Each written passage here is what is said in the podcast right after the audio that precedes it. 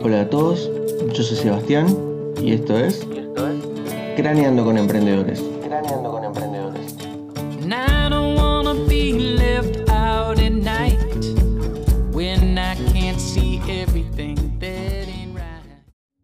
Me gustaría saber que te presentes primero y que me digas qué es Hexagónica Carteras. Bueno, soy Belenda Cuña eh, y Hexagónica Carteras para mí es un cable a tierra. Es mi emprendimiento que ya tengo hace más de 10 años, en el cual diseño y fabrico productos de marroquinería que fue mutando muchísimo en su camino. muchísimo. En todos los sentidos. Algunos, algunos sentidos que es más visible por el público y otros que es más interno de, producción o procesos. Hasta de, la misma persona que, que lleva adelante el emprendimiento. El crecimiento, digamos. Sí. Sí, eh, diría ya con 10 años es si uno se puede plantear en un emprendimiento que, tiene una, vida relativamente corta de dos o tres años, plantearse un cambio, o dos o tres, a 10 años cambiar la, mutación que puede llegar a generar. De es Para pensar, es para pensarlo. Increíblemente, realmente de todo.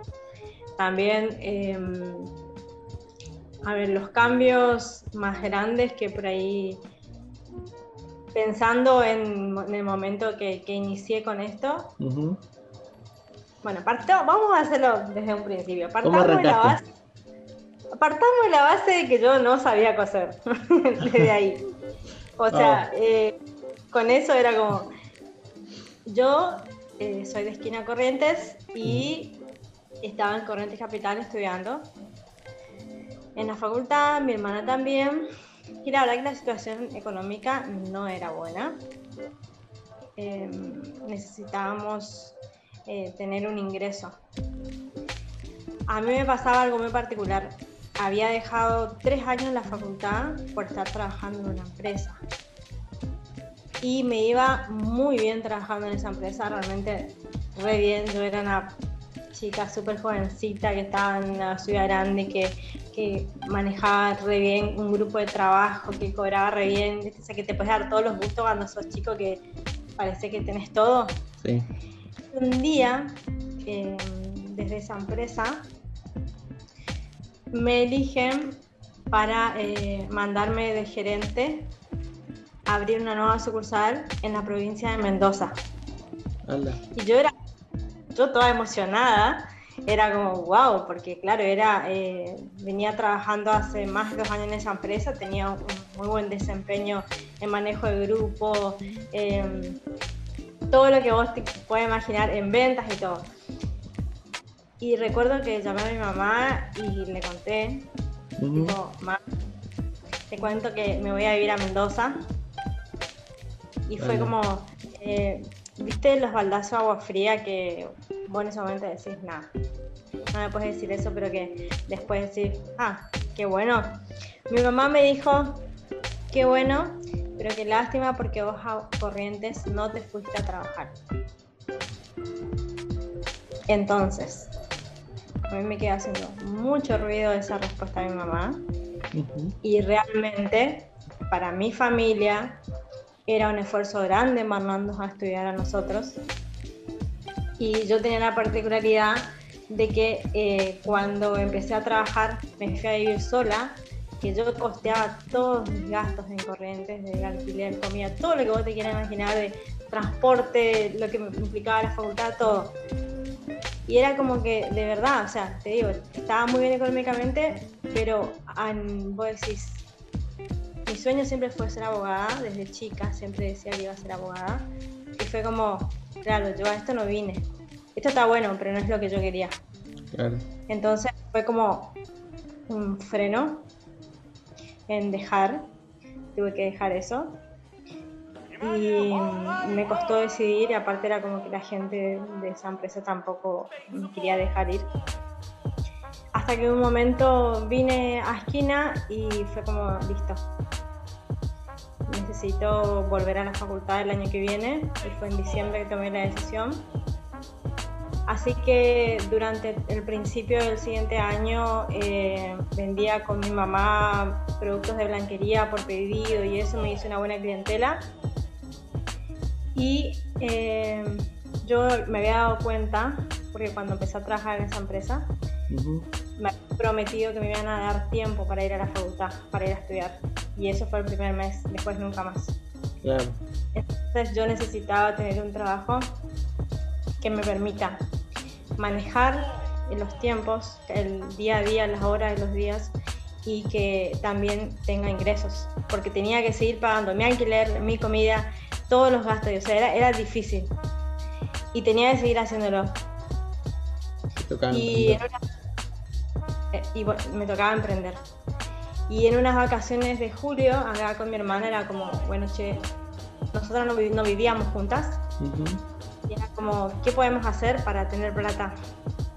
Y nos habíamos hecho unas carteras para nosotras.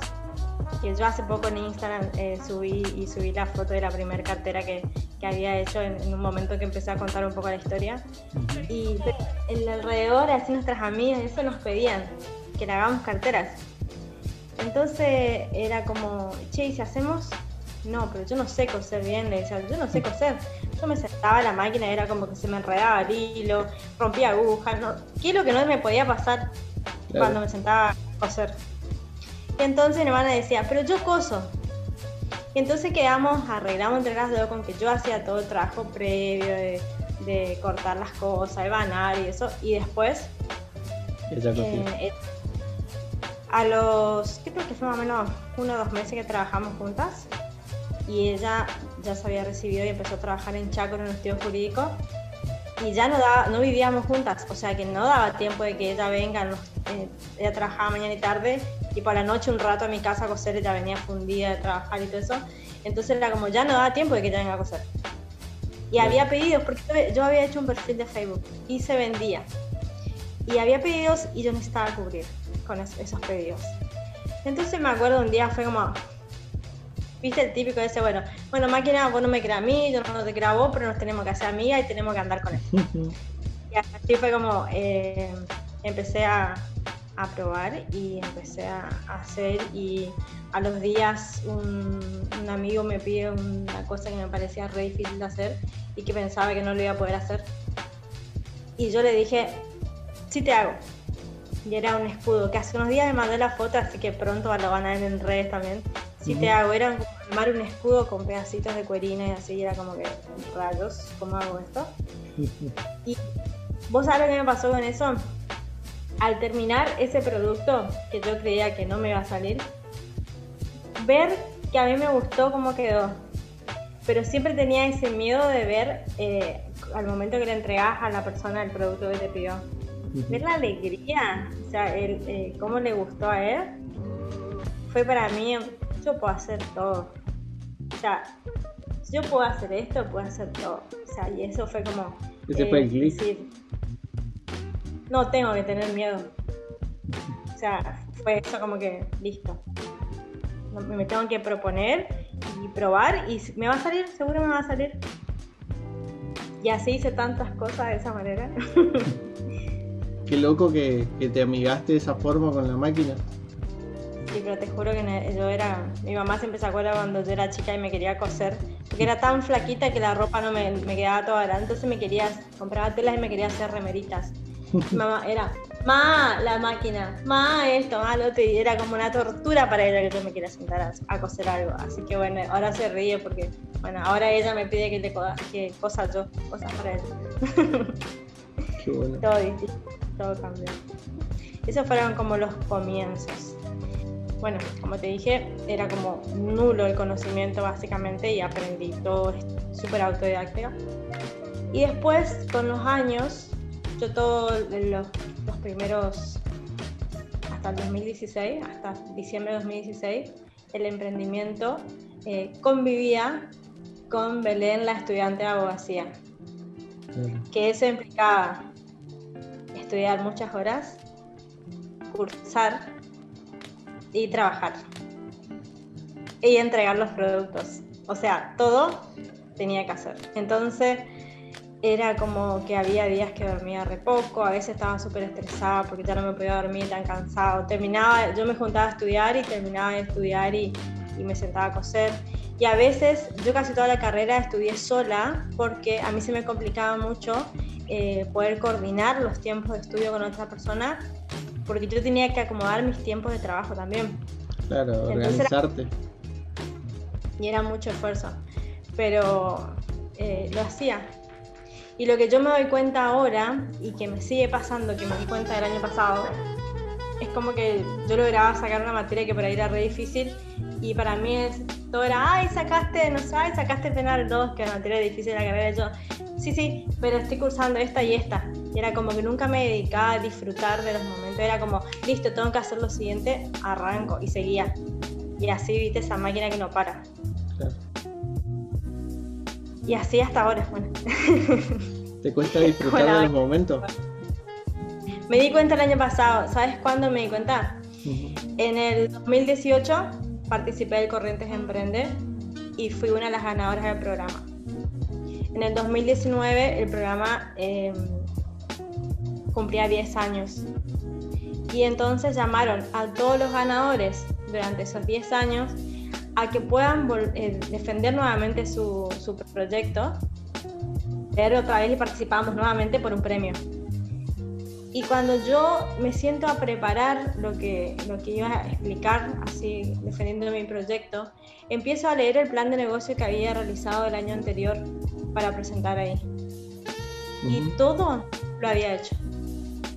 Todo. lo que planifiqué que iba a hacer, lo había hecho. Y yo era como, wow. Y ahí fue que me di cuenta de decir, ¿cómo yo puedo lograr tantas cosas y no me detengo un minuto a disfrutar de esos logros? Y ahí me dio un clic y ahí empecé a cambiar y ahora sí disfruto un poco. Qué bueno. Sí, es, es, difícil, aparte uno... Eso es... Se llama exceso de foco. es una un, proceso, digamos, mental que uno hace y que no que está tan focalizado en, el objetivo, en la meta, que no, no va notando las postas. Claro. Y bueno, y ahí me di cuenta que me pasaba lo mismo cuando era en la facultad, cuando yo iba sacando materias, que todos festejaban a mi alrededor, y para mí era así, pero estoy pensando en la otra. Y me pasaba lo mismo, me di cuenta que toda mi vida fui así desde como tengo que llegar a esto y lo estoy haciendo y chao, voy para adelante. Tipo, tipo caballo con las maderitas, así que no, no mira al costado. sí, algo así. Algo así. ¿Qué pasó después que te recibiste? Después que me recibí, me encontré en otra situación de que tenía tiempo. Tuve que aprender a administrar el tiempo. Porque tenía más tiempo para todo ya no tenía esa eh, doble vida, como yo le decía, que me impedía hacer unas cosas y era difícil porque a veces cuando tienes más tiempo es peor. Entonces era como, empecé a darme cuenta. Yo en el último año de la facultad hice la cátedra de emprendedores de la UNE, que me ayudó un montón a ver hacia dónde quería yo ir a, pensando en grande ya tenía la posibilidad de recibirme y tener más tiempo y, dónde yo quería, cuál quería que sea mi camino, digamos. Y después de eso empecé a capacitarme un montón en lo que es emprendedurismo. Me encanta estudiar, o sea, eh, todo el tiempo, ahora que estoy digital, imagínate, estoy trabajando y siempre estoy viendo un vivo, viendo una charla, escuchando un podcast, o sea, me encanta eh, saber cosas, soy súper curiosa entonces fue como pude hacer todo eso que antes sentía mucha culpa de hacerlo porque tenía que estudiar y ir a la facultad. Fácil. Y bueno, y de ahí eh, tuve tiempo de cambiar cosas, de organizar y cambiar cosas que antes no la podía, no podía hacer tampoco. Así que ahí, ahí fue que... Al principio el emprendimiento, por ejemplo, se llamaba cuando inicié carteras MEVE. A los años se empezó a llamar Belén Carteras. Cuando se empezó a llamar Belén Carteras fue que empecé a, transitar en el mundo de, los, estar así con emprendedores, de, de ferias. Y después con los años y las capacitaciones, una vez me dijeron que estaba bueno, si yo pensaba en otro nombre, que sea que sería un poco más para el marketing, que se pueda identificar más la marca, que porque era como que hay, muchas, digamos, hay muchas personas que hacen cosas parecidas a lo que que tienen ese mismo nombre. Lo que nos pasa, creo que la mayoría me dijeron ese, es como, no, no me importa lo que me decís, se llama el Cartera y se va a llamar el Cartera por siempre. Y no, me dejó eso, el profe Marcos eh, me dejó eso en la cabeza dando vueltas y con el tiempo me di cuenta de que no, eh, sí tenía mucha razón y tenía que hacerlo. Y me tomó como un año y pico hasta que decidí hacerlo eh, y lo desarrollé y empecé con la marca hexagónica y después tuve un tiempo eh, lo que se llama marca en sí, marca logo, mal conocido como logo. Después tampoco me representaba del todo, ya fui creciendo, fui cambiando muchas cosas y me dejó de representar eso y bueno, después lo volví a cambiar y así hasta que ahora me siento en un momento de que, de que veo que el emprendimiento fue llegando al camino que estaba pensado hace muchos años y que yo pensaba que nunca iba a llegar.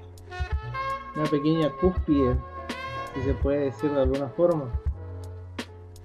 Podría ser, sí. Y por ahí, por ahí me pasa, eh, hace poco mirando mis fotos de, del celu, encontré una que tengo muchas ganas de compartirla en redes, pero es que a la vez me emociona mucho.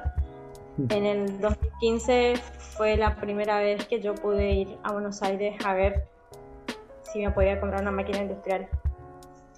Y justo era a principios del 2016, había cambiado el gobierno, había subido el dólar y era una máquina que yo había averiguado 5 mil pesos, salía 18 mil de dos meses así había cambiado y era como que imposible planificar, de, cumplir con lo que uno había planificado. Compré la máquina de coser y vi una máquina que era para grabar la marca. Y viste cuando ves esas cosas que vos decís, ay no, por favor, yo eso lo quiero. Intentaba hacer números para comprarla, pero no me daban los números, era, era como imposible. O yo compraba materiales para trabajar o compraba la máquina y era como imposible. Y, y esas cosas que te quedan, que te quedan de que vas a decir, yo eso lo tengo que tener en algún momento. sí. Y el año pasado la tuve, el año pasado eh, lo logré y hoy esa máquina está en mi. Y por ahí, en encontrar esa foto que, que me sacó mi novio cuando la estaba abriendo, porque estaba viendo la caja que venía toda atornillada, fue como, esas cosas me doy cuenta de que ahora, de que me permito disfrutar de esas cosas, como, como te dije que antes no lo hacía, eh, me, me, permito emocionarme, me permito sentir esas sensaciones que, que, me movilizan, de que antes era como que, ah, bueno, listo, hay que trabajar, basta, ¿entendés? O sea, como que estoy en esa etapa como más sensible y disfrutando del proceso y del crecimiento.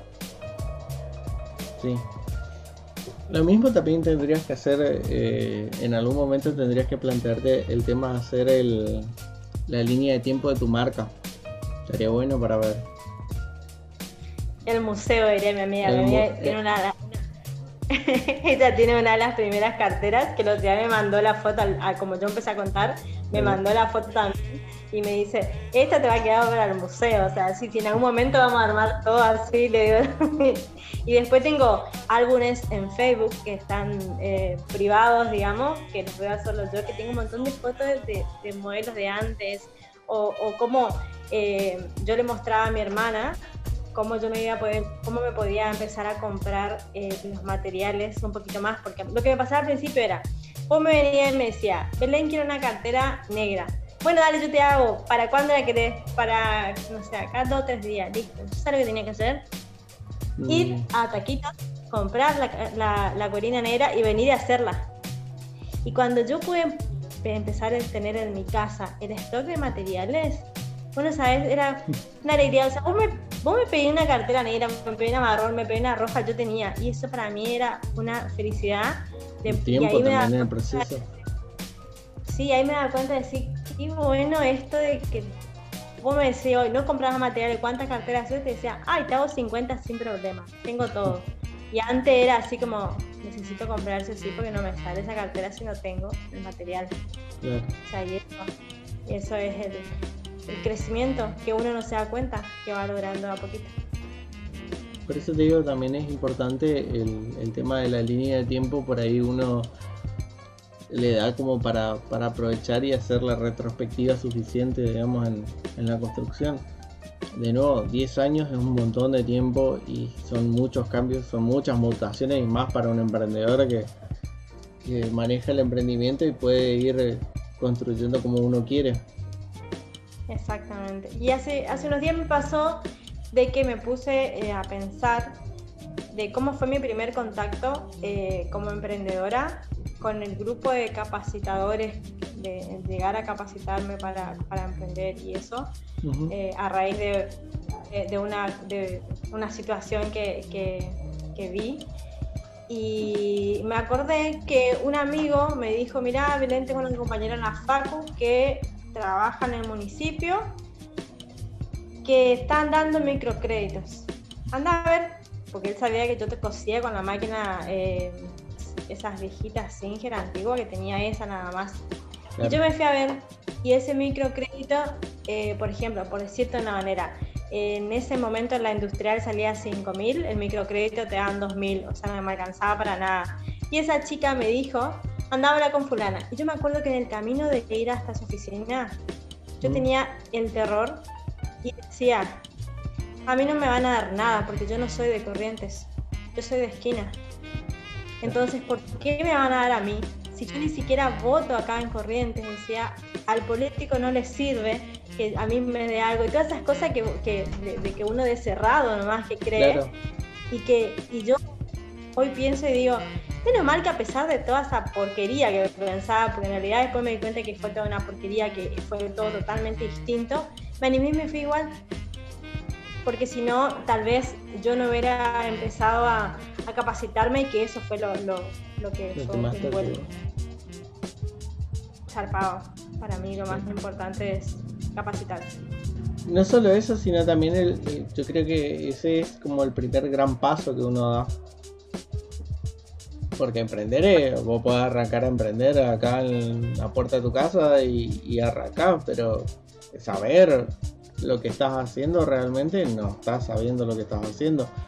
Ahora que vos te sientes y estudies para hacer lo que vos querés hacer, ese es un gran paso.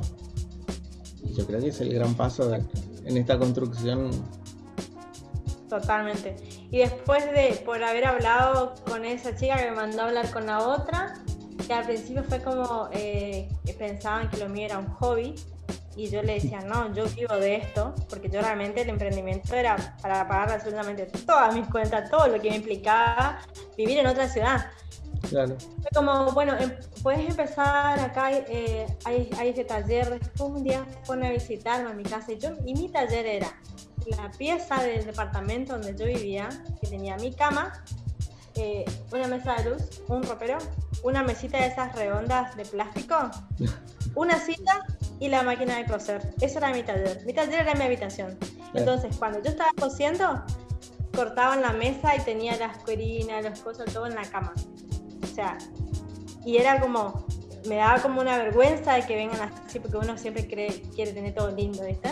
Bueno, entonces como quiero que tenga... Y había una de las chicas que me decía, pero ¿vos haces esto con esta máquina? Yo le decía, sí, porque tipo, pensé que no, no, no entendía el por qué, ella me decía, me, decía eso cuando miraba mis carteras. Hasta que le mira a la otra chica y le dice, ¿vos ves lo que hace esta chica con esta máquina y cuántas personas que tienen una máquina industrial le dice que no pueden hacer nada? Y ahí yo dije, wow, qué bueno. O sea, es como que también ayudaba a que uno tenga confianza en lo que estaba haciendo.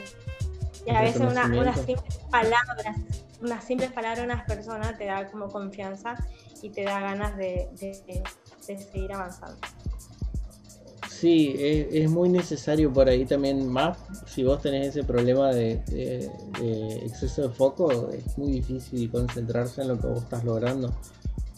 Es difícil. ¿Vos podrías decirme el punto donde vos hiciste clic en, este sentido de, tu emprendimiento? En el sentido de qué? ¿De cuál de todo el sentido? ¿Cuándo hiciste clic en el sentido de por acá es? Acá voy encaminada a esto. Al principio ya me pasó. ¿Del principio? me pasó de que yo me di cuenta que esto era un negocio, que esto era un buen negocio y que a las mujeres nos encantan los productos, que nos encantan comprar cosas distintas, que yo podía hacer cosas distintas para hacer feliz a otras personas y que eh, a mí lo que me pasaba, por ejemplo, es que cuando yo compraba una cartera antes, si yo veía un interior de una cartera estampada, tipo con florcitas o cosas así, yo, yo no tenía que pensar más, yo compraba. Ahora, si yo veía así con un interior tipo opaco o sin interior, era como seguir el largo.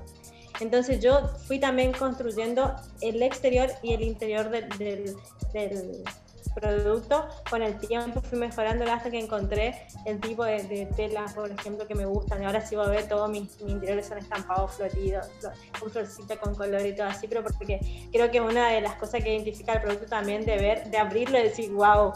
Y, o sea, siempre supe que era por ahí y siempre supe que quería lograr algo lindo eh, de lo que a mí me gustaba antes que no lo podía conseguir o inclusive antes que no lo podía pagar tampoco supe que era por ahí y supe que tenía que trabajar mucho para que mi emprendimiento sea conocido, supe que tenía que trabajar mucho para que la gente confíe en el producto.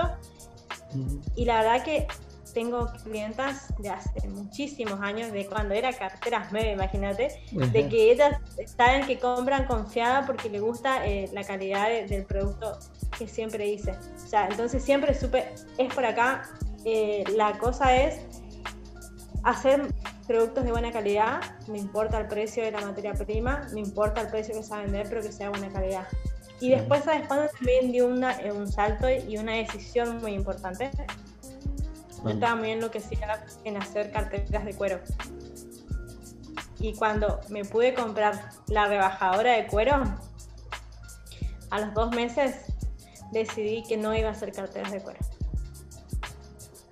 Fue como, no, prefiero hacer carteras con materiales ecológicos porque sé que eh, cuando eh, la preparación del cuero es muy dañino para el medio ambiente. O sea, y fue como, conseguí esto y, y, así tenía ahí, tenía cuero, tenía la máquina, tenía todo, fue como, no. Yo, Belén, prefiere esto.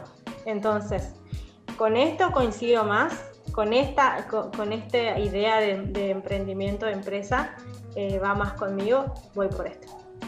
Y tengo la, la rebajadora y tengo el cuero. y todos me dicen, ¿cuándo vas a hacer? Mi marca no hace eso. ¿Encontraste tus valores o mantuviste tus valores en realidad?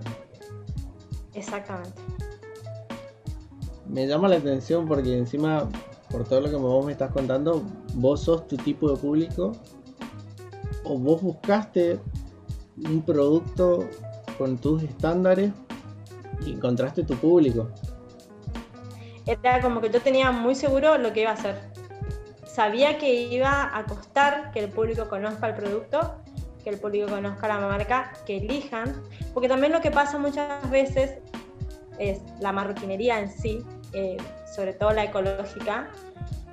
Hay talleres que lo hacen, no sé, producen a mansalva, comería de zarpado y los costos no se tienden algo a 100 pesos.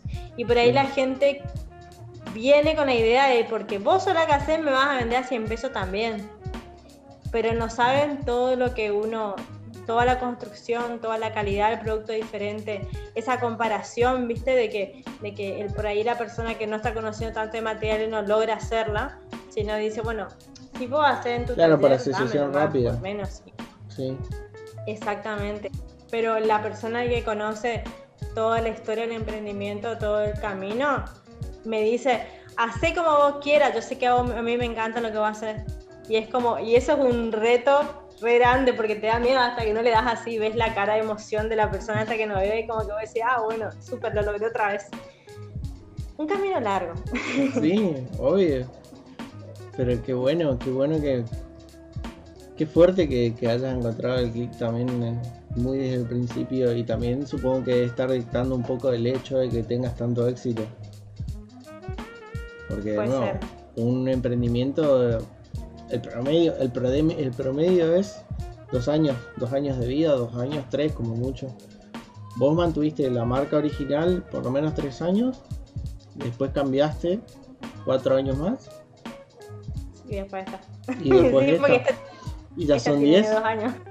De, nuevo es mucho tiempo, mucho, mucha evolución y sigue estando acá y, y de nuevo estás viviendo esto. Es muy fuerte y hace muchos años vivo de esto. O sea, obviamente había meses que se vivía medio raro, por no decirlo medio flojo, pero había meses que se vivía mejor.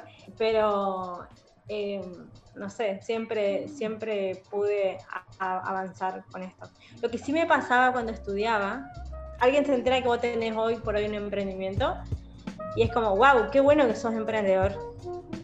Y en ese momento me pasaba con mis compañeros de la facultad, de los que se enteraban, eran como que sabían que yo fabricaba carteras y las vendía, y era como, ay, pobrecita, tiene que trabajar para poder estudiar. Entonces, vos sabes que hay una cantidad de compañeros de la facultad que se enteraron después que me recibí que yo hacía eso, porque era, yo no le contaba a nadie, porque yo veía que la gente al contarles que yo estudiaba y que tenía un emprendimiento y que hacía todo eso para poder estar estudiando en Corrientes, sentía como que me tenían lástima. Y yo decía, a mí nadie me tiene que tener lástima, porque yo estoy haciendo lo que yo quiero, estoy haciendo, amo lo que hago, y yo no quiero lástima de nadie, quiero trabajar de lo que yo quiero y quiero recibirme de lo que yo quiero. Entonces es como, no busco lástima de la gente. Entonces un día tomé la determinación de no contar más a nadie, porque no, no, no sentía que yo merecía tener lástima por lo que hacía, porque yo estaba bien, estaba bien con lo que estaba haciendo conmigo misma complicado. Sí, obviamente en su momento, ahora sí, el, emprender está en boca de todos, pero sí, me imagino y la situación como rara. Era como raro, porque todos mis compañeros, sus padres, los mantenían para poder que ellos estudien, que se dediquen solamente a estudiar. Y yo tenía que trabajar y estudiar. Y era como, pobrecito lo que tiene que hacer. no, no hay pobrecita, estoy haciendo lo que yo quiero. O sea, esta fue mi elección de vida. Entonces, sí, un día fue como, listo. No cuento más y yo sigo haciendo eh, mis cosas. Y soy feliz haciendo mis cosas. Loca, pero feliz, porque me enloquecía con todo. Pero feliz. Me imagino, sí. Ahora, volviendo un poco, o sea, hablando un poco sobre emprender, para vos, tengo mucha curiosidad de esta pregunta. Para vos, ¿qué define un emprendedor?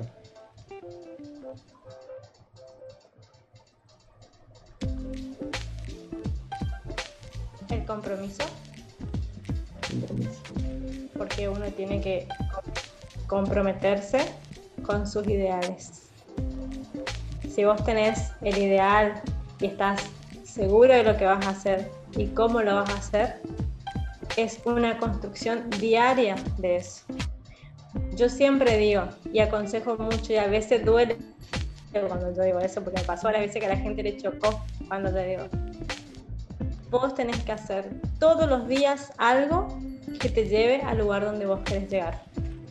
Si vos trabajás pocos días al mes para llegar a ese punto que vos soñás, te va a costar mucho más. Pero si vos todos los días haces un pasito, medio pasito o lo que sea, vas a llegar en un momento. Lo vas a lograr y eso es lo que por ahí te digo que me fue pasando de darme cuenta que logré cosas que pensaba que lo iba a lograr, no sé, en cinco años más. Y no, ya, ya lo hice.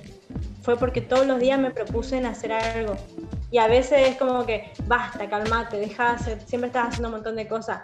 Sí, pero yo funciono así y soy feliz cuando hago más cosas de que cuando no las hago. Vos tenés que comprometerte, eh, eso define el primero el compromiso y la perseverancia. Perseverancia, me gusta.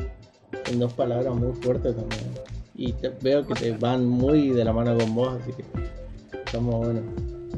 puede ser. y hablando de herramientas, ¿cuál es la herramienta fundamental? Ya me lo dijiste, pero igual. La capacitación. Y agrego otra. Te agrego otra. Dale. El rodearte de emprendedores que trabajen en sus emprendimientos. Sí.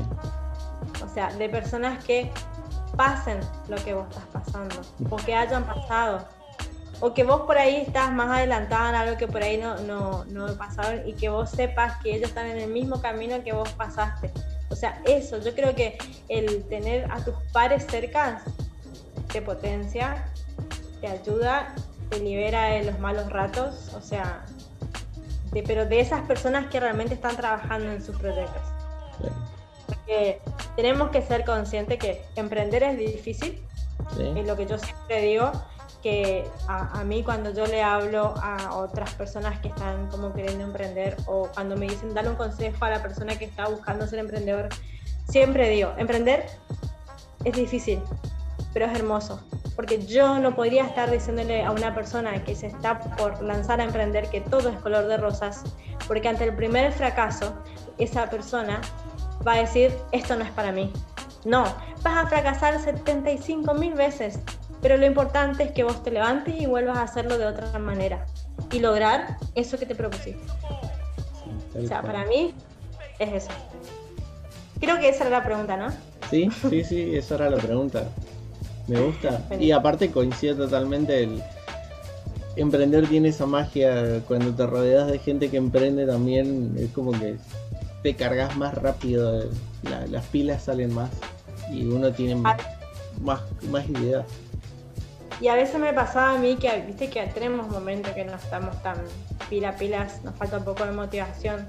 Pero ahí había una reunión de emprendedores o una capacitación, estábamos un ratito así, tú volvés diferente a tu casa. Por eso también viste que hay emprendedores que le cuesta eso de empezar a capacitarse. No, yo siempre empezar, una vez que vos entras ahí va a ser distinto todo porque tu cabeza se vuelve distinta. Vos ves las cosas de, no sé, te corren una venda de los ojos y empezás a ver otras cosas. Y empezás a disfrutar muchas más cosas y no te pegas la cabeza tanto contra la pared. muy cierto eso. Muy cierto. O sea, te vas a pegar en algún momento igual, pero no tanto. O no tan fuerte. Depende. El 2020 tuvo fue una pared bastante importante, digo. Sí, y para mí fue un cambiazo enorme.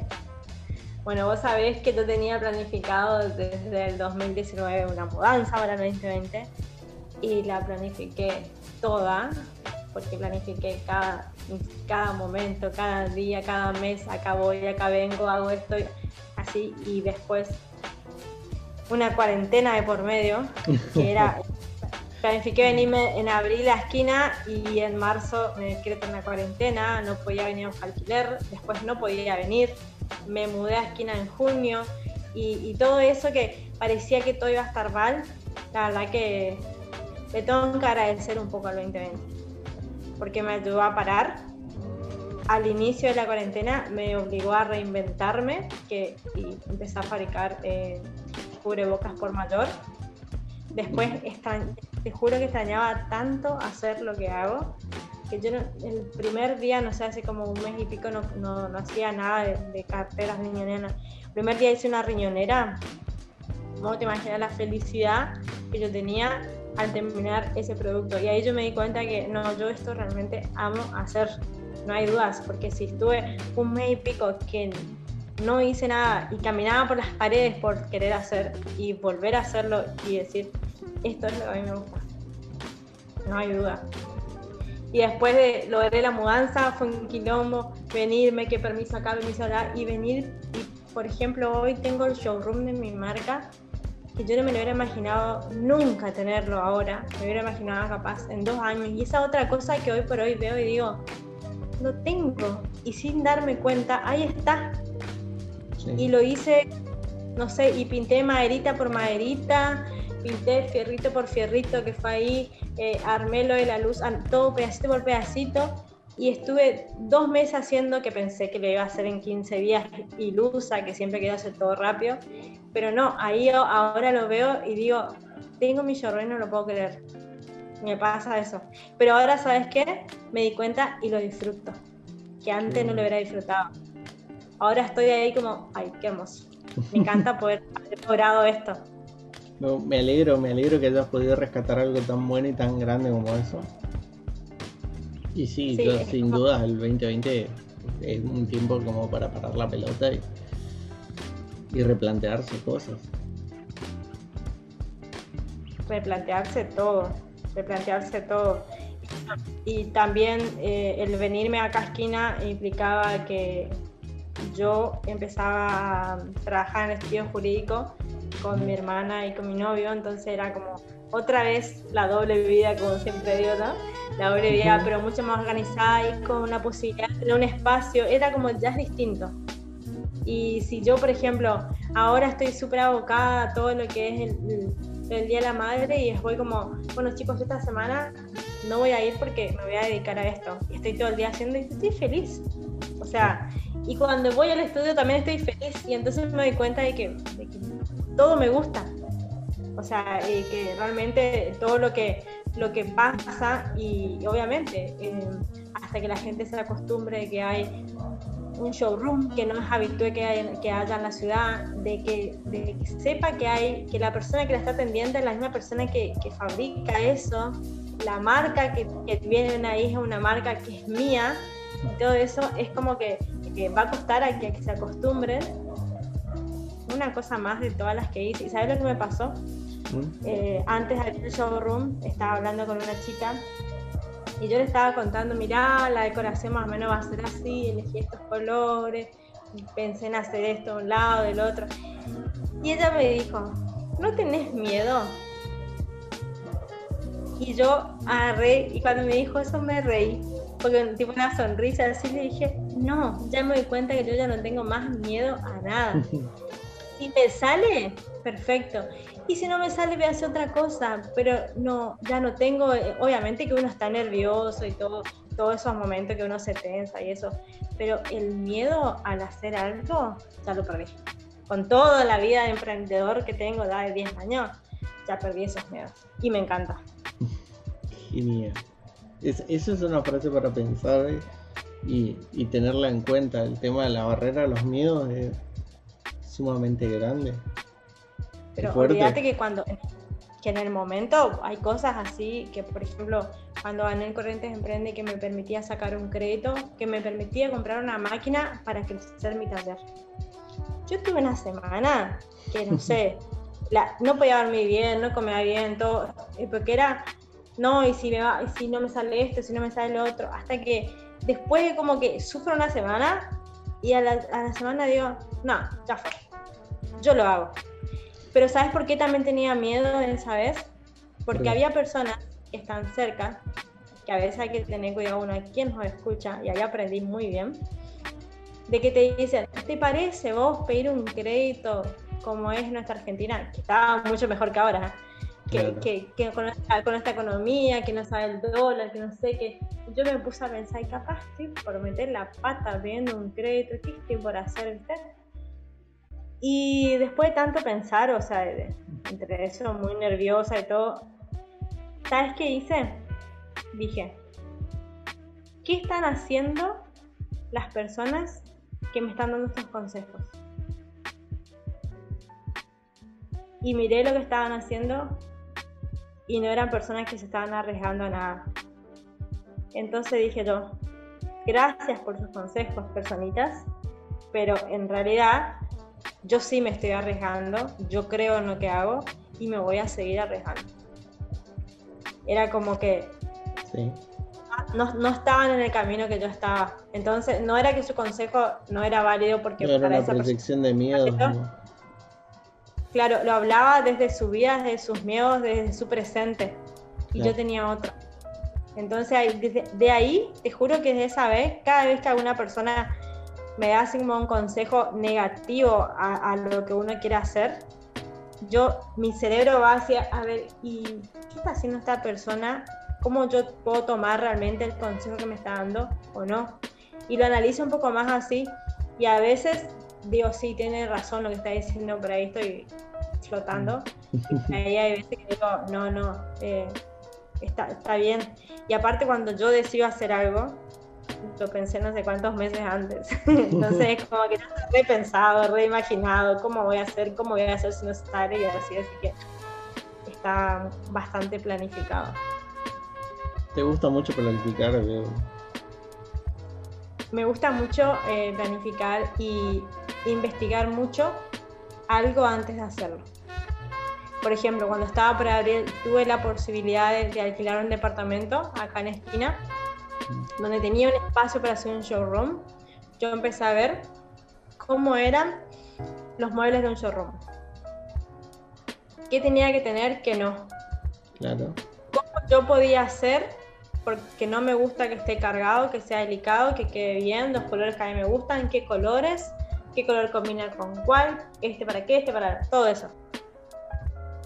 Y después, em, ahora con el nuevo proyecto que tenemos con Lina, que es Caravana, yo el día que se lo dije a ella, ya lo venía pensando dos meses antes. Y a eso investigando qué es lo que se estaba haciendo, cómo se podía hacer, le iba a servir a los emprendedores o no, realmente convenía o no convenía un montón de cosas hasta que yo un día, Nina, ¿qué te parece si hacemos de forma virtual esto? Y Nina me encanta y fue como, uh, bien, lo vamos a hacer. y así como, pero pienso y, investigo mucho, mucho, mucho antes de, de hacer, las, cosas. Pero porque son muy curiosas, muy curiosas. Mira, no es por precavida, sino porque te gusta, ¿verdad? Ah, me encanta, me encanta aprender, me encanta saber de las cosas. vos, me, vos, me, vas a decir algo y decir, ¿y cómo se te ocurre tal cosa? ¿Y cómo haces tal cosa? Sí, pero es porque eh, me gusta saber el porqué de las cosas. Viste, me quedé en la de los porqués. Está bien. es muy bueno, la verdad. Hablando con Urreli, es, es fundamental, según él, empezar a preguntarse el porqué de las cosas. Buenísimo, entonces. ¿Qué te motiva a vos, por ejemplo? Tu día a día?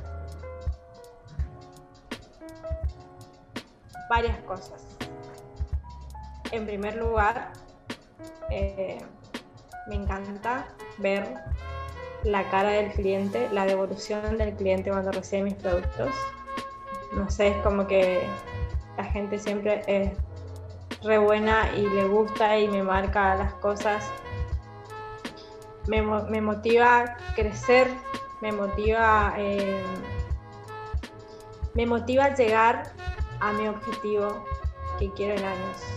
O sea, eh, yo pienso en lo que quiero tener en unos años y yo sé que si yo quiero llegar a eso es todos los días que tengo que hacer algo.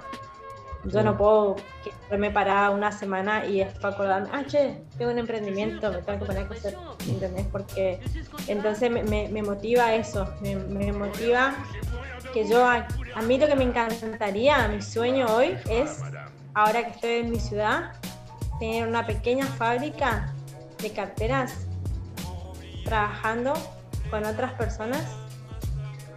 Y siempre me gustó que eso obviamente, eh, uno, viste que uno se imagina muchas cosas que por ahí en la práctica después cuesta un poco llevarla, llevarlo, digamos. Siempre pensé que me gustaría que sean adolescentes que no le dan trabajo porque no saben trabajar en teoría, entonces obviamente si no tenés experiencia, nunca nadie te enseña, nunca vas a tener experiencia. Y otra cosa, a personas que ya la quieren sacar del sistema laboral. Me gustaría poder juntar esas, ese dos grupos de personas y que trabajen conmigo. Me encantaría. No sé si algún día podré lograr eso de esa manera, pero me encantaría tener una fábrica de carteras y que desde esquina ver que estoy desde acá, vayan carteras para todo el país y, ¿por qué no?, para todo el mundo. Muy ambicioso. Y si yo lo hago, es muy ambicioso, pero vos sabes que ahí me enseñaron una cosa. Yo antes en un, en un curso siempre era como, sí, yo tengo una cartera, como mucho puedo hacer 20 por mes, más o menos, porque mi máquina, porque este, cuando ves todo lo negativo. Claro. Me dijeron, no, deja de pensar en lo que tenés hoy. Pensá en lo que te gustaría tener Y es verdad, cuando vos pensás cómo te gustaría tener tu emprendimiento acá, no sé cuántos años, ponerle años o no le pongas años, poner solamente cómo te gustaría que sea. Empezás a pensar diferente y todo se va dando porque parece que vos construís el punto final, por así decirlo, y el camino se va armando solo. Es verdad. Me gusta, me gusta mucho esa frase. me emocionaba mucho estar acá, te digo. ¿Sí?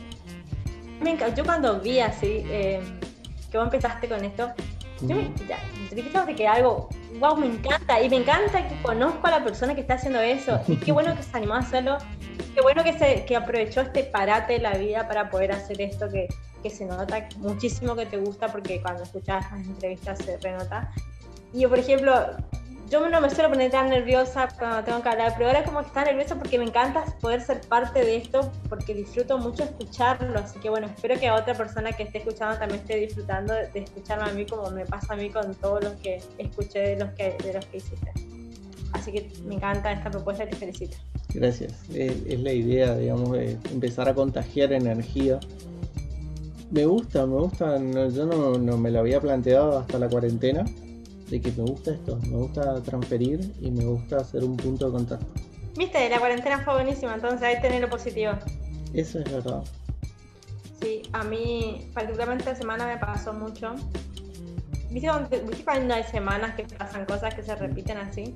Es que personas que no conozco, que me... Yo hace poquito empecé como a contar la historia del emprendimiento y fue como y conté nada. O sea, te conté algo 10 veces más lo que conté en, Instagram.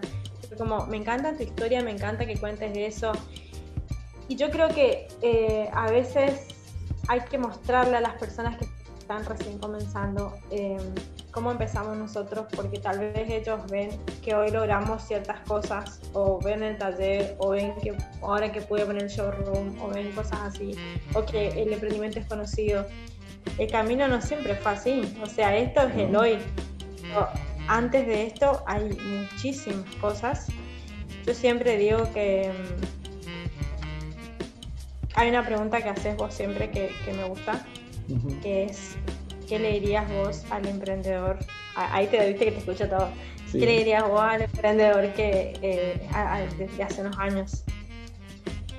Imagínate que yo tenía personas cercanas que me aconsejaban que yo vaya a Paraguay a comprar carteras y las revenda. Y yo estaba como, no, yo voy a hacer las carteras y yo esas carteras que yo haga voy a vender. Entonces, respondiendo a esa pregunta que siempre haces, yo le diría, te van a pasar millones de cosas que vas a creer que no la vas a poder lograr, pero vas a poder lograr mil y unas más. O sea, todo lo que te parezca malo, después vas a mirar para atrás y te vas a terminar riendo porque no era tan malo. Que todo se logra. Todo se logra. Todo se logra. Siempre y cuando uno haga lo que te digo. Para mí es indispensable todos los días hacer algo para lograr eso que vos querés. No vale dormirse. Esa va a ser la palabra, la palabra mágica de este podcast, supongo.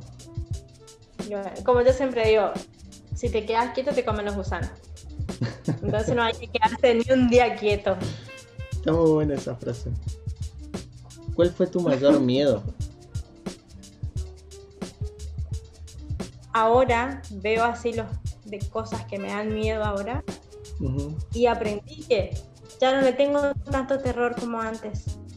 Me da miedo, sí, cosas, hay cosas que me dan remedio. El showroom, ni te digo el mal showroom, ni ver así ni te cuento, pero es como que te tengo miedo, pero a la vez me río con el miedo, ¿entendés? O sea, en, ese punto estoy ahora.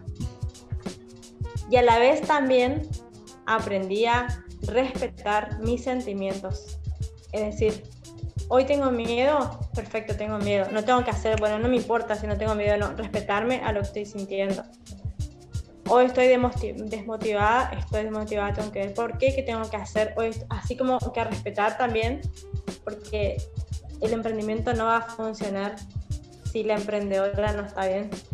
Entonces, eh, creo que eso es otro de los procesos que también me fue pasando a lo largo de este tiempo. respetar las sensaciones, los sentimientos y los procesos de Belén para emprender en Hexaónica. Qué bueno. Sí, sumamente. Parece súper obvio, pero no, no, no pasa, no. No es tan sencillo no llegar No pasa porque nosotros nos dedicamos a pensar en qué tenemos que hacer en el emprendimiento y no nos importa cómo estamos. Entonces, si me siento, por ejemplo, estoy enferma, estoy descompuesta, me importa que hacer algo. No. ¿Por qué estás así? ¿Qué te pasa? yo? Bueno, arreglemos esto y sigamos. Porque si no, uno empieza a fallar en todo. Entonces, como, ¿qué hacemos? ¿Nos mejoramos? Seguimos y estamos todo mejor. Y todo está como mucho más color de rosa, por así decirlo. ¿Hay algo de lo que te arrepientas? Para dejar de pensar. se, ve que no, se ve que no hay algo tan, tan, viste, pues si no enseguida me... que me arrepienta. Tal vez de darle eh, importancia a esos miedos que muchas veces me paralizaron por meses para hacer algo. Me arrepiento de seguir los miedos, de cómo aceptar los que estaban conmigo y dejarlos que estén conmigo y que me tome un tiempo en decir, hey, andate acá, voy a hacer lo que tú querías. ¿Entendés? O sea, que antes era como que pasaba mucho tiempo y encima a veces me, costaba mucho hablar también de contar esos miedos. Entonces también aprendí eso, de que a veces compartiendo tu, tu miedo, lo que te está pasando, sea bueno o sea malo, la vida me llevó a encontrar personas que me, que me enseñaron también a tener paz. Y ese, una de esas personas es mi novio, que fue como que cuando yo empecé a estar con él, yo me di cuenta que él lograba eso de que yo baje de esa locura que era mi vida este, en paz un momento y decir, ah, también puedo tener paz. El apoyo así de una persona que confía en vos eh, es muy importante. Y, yo siempre tuve mis amigos que me apoyaron mucho, mi familia también, pero nunca le había permitido así a como una pareja que, esté como a la par mía, apoyándome. Pero era algo que también, viste, el miedo, otro miedo de uno, ¿me entendés? De que, de que no, de que esto es mío, digamos, y ahora no, ahora no, esto no es todo de los dos, como le digo, ¿no? Por eso le digo que tienen que trabajar. Qué bueno. No lo voy a hacer escuchar el podcast. bueno, que no se entere. Eh, mm. Estamos ya casi en tiempo. Muchísimas gracias por venir con nosotros a reflexionar. Y quiero que me vayas pensando ya si tenés alguna pregunta para dejar a, los, a las personas que están escuchando este podcast. ¿Tiene que ser una pregunta o puede ser un consejo? Puede ser un consejo también voy a dar el consejo que para mí, que yo creo que si todos los emprendimientos, todos los emprendedores, perdón, que están en este camino emprendedor, en algún momento de su vida, dejan de mirarse tanto a uno mismo y miran hacia el costado, al emprendedor que está comenzando, que está a punto de cometer los 75.000 errores que nosotros cometimos y que va a sufrir un montón y que tal vez culpa de una de esas cosas quiera dejar de emprender y que vos con el solo hecho de poder sentarte un momento a ayudarlo en cualquier cosa que a ellos les pueda servir, lo puedas hacer, que lo hagas. Siempre digo de que si yo hubiera tenido una persona cuando empecé a emprender que me hubiera ayudado a simplemente decirme, mira, acá porque se saca el costo así, así, así, te, te sirve mejor y no vas a estar degradando tu producto. O capaz puedes hacer esto o lo otro, mi vida emprendedora hubiera sido mucho más fácil. Entonces yo creo que uno tiene que ser empático con el emprendedor, con la situación en que se encuentra el emprendedor y ayudarlo, si el emprendedor quiere obviamente, eh, a que eso sea un poquito más fácil y que realmente sea un emprendedor más feliz.